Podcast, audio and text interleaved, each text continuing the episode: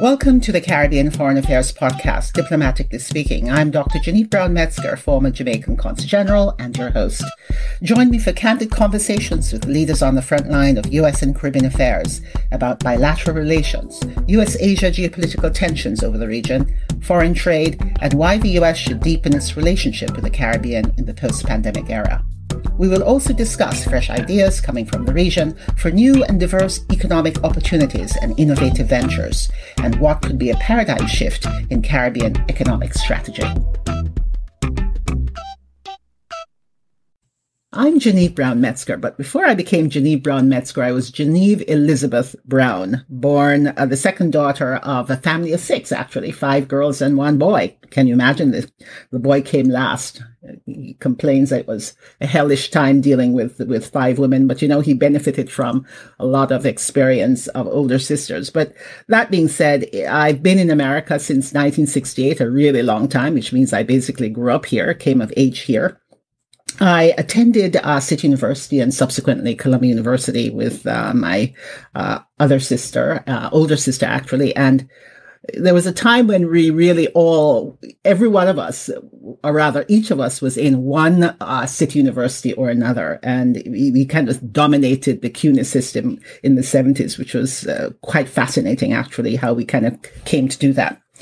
But anyway, I'm the daughter of um, a tailor and um, a nurse, seamstress, and um, just two really hardworking parents.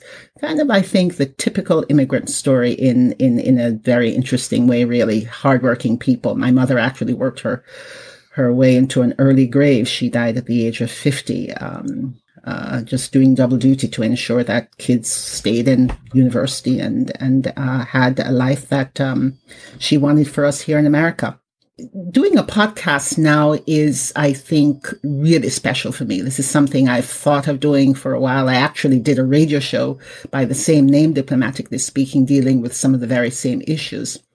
But of course, today it's all about uh, the online communication, and a podcast certainly is uh, important in that whole discussion landscape, communication landscape. Now on demand, you can get conversations. It's a unique time now to be doing this for a number of reasons. Uh, certainly, the COVID 19 uh, pandemic has really awakened us to some issues that perhaps have been there all along, but somehow the pandemic has shone a light on some of these issues. And certainly one of them for me is the geopolitics of the Caribbean and United States. As a former uh, diplomat, senior diplomat for the Caribbean, uh, this has been a part of my life and work for the last 10 or more years. And when I think about the challenges that the world is experiencing now, the economic and social challenges, I think especially about uh, the Caribbean. We are having it especially difficult. And a big part of that is because our economies are very much dependent on tourism, which has been shut down basically. Uh, 80% of the um, economics or revenues of the region depend on tourism, which has essentially been shut down globally. So you can see where we're hurting. So this podcast really is an opportunity to dig deep into uh, those issues about our economic structure, uh, hear from our leadership, hear from our U.S. counterparts about how we are really going to navigate going forward, whether those relationships need to be changed, to be modified, to be deepened. In my humble opinion, I think all of the bo- uh, of the above is necessary. But back to my personal life, because I'm being told that this is something that um, uh, listeners want to know about. Um, I'm married to an economist. Um, we both work uh, closely together on a number of issues. We have two grown uh, children. I'm a grandmother, uh, wife, of course, and um, very much a part of the Caribbean American community. I understand the issues that are important to us because I live them. I've lived them since 1968. The pressures that our parents have in keeping bread on the table, in in being here sometimes when we are not regularized, the issue of um, undocumented and uh, issues of um, not having access, not having the resources. But I'm also uh, very proud of the successes in our community, how we have been able to really make something of our community and contribute to the American landscape. And, and that is what really drives me. We, I continue to deal with the challenges, yes, but I also want to highlight and lift up the successes in our community.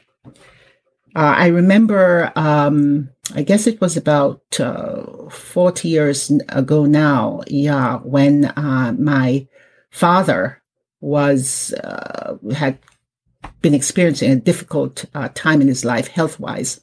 And uh, it was very hard financially. And here he had spent his entire life and all of his resources deploying them to educating a family of six to attend universities, you know, Yale, Columbia, and so on.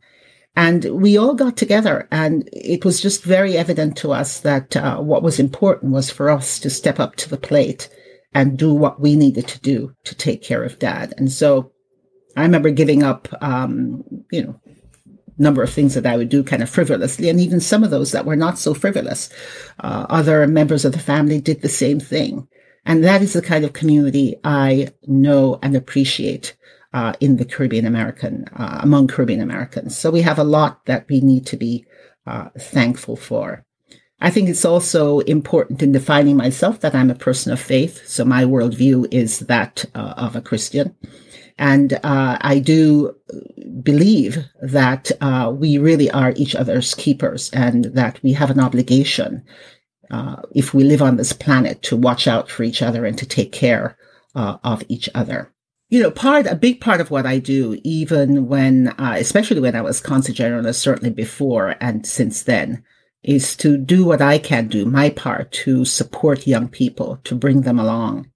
And uh, in fact, uh, the whole, um, you know, beginning of this podcast really was uh, an inspiration, really, of one of my young mentees who uh, worked for me as an intern when I was consul general. She's now a big doctor at the Mayo Clinic. And I remember she she worked for me as a young 21 year old, just uh, trying to finish up college. And she said to me, Consul General, I want to be a doctor. And uh, I, you know, I'm proud of what we were able to do together to kind of get her to move along. And then when I heard from her uh, a few years later, she she had at the bottom of her signature line on the email, uh, Dr. J. Cherie Allen, Mayo Clinic. Uh, J. Cherie, I congratulate you. But it's so important to support our young people and to do everything that we can to bring them along. Um, and we can do that in, in so many ways. Uh, there are many of you perhaps listening there who, of course, have ambitions to be uh, one thing or another. I would advise that you find a mentor, find someone who whom you regard, and uh, drill down on every word that he or she tells you. And uh, for me, uh, I surround myself with young people all the time. Uh, I'm usually, in many cases, the oldest person in a room because I want to. I learn from young people. I, I, would like to think that as much as I try to share with them, that I also get even that much more from them, from their energy, from their talent, for from their uh, optimism.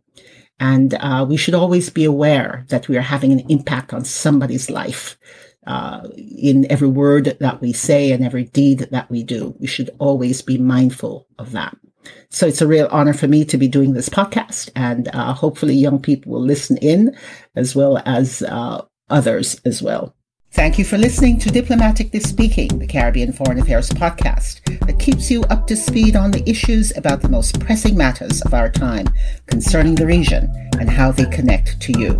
We hope you'll join us again for another exciting conversation please visit us online at www.diplomaticallyspeaking.com and share this podcast with others. Until next time, walk good.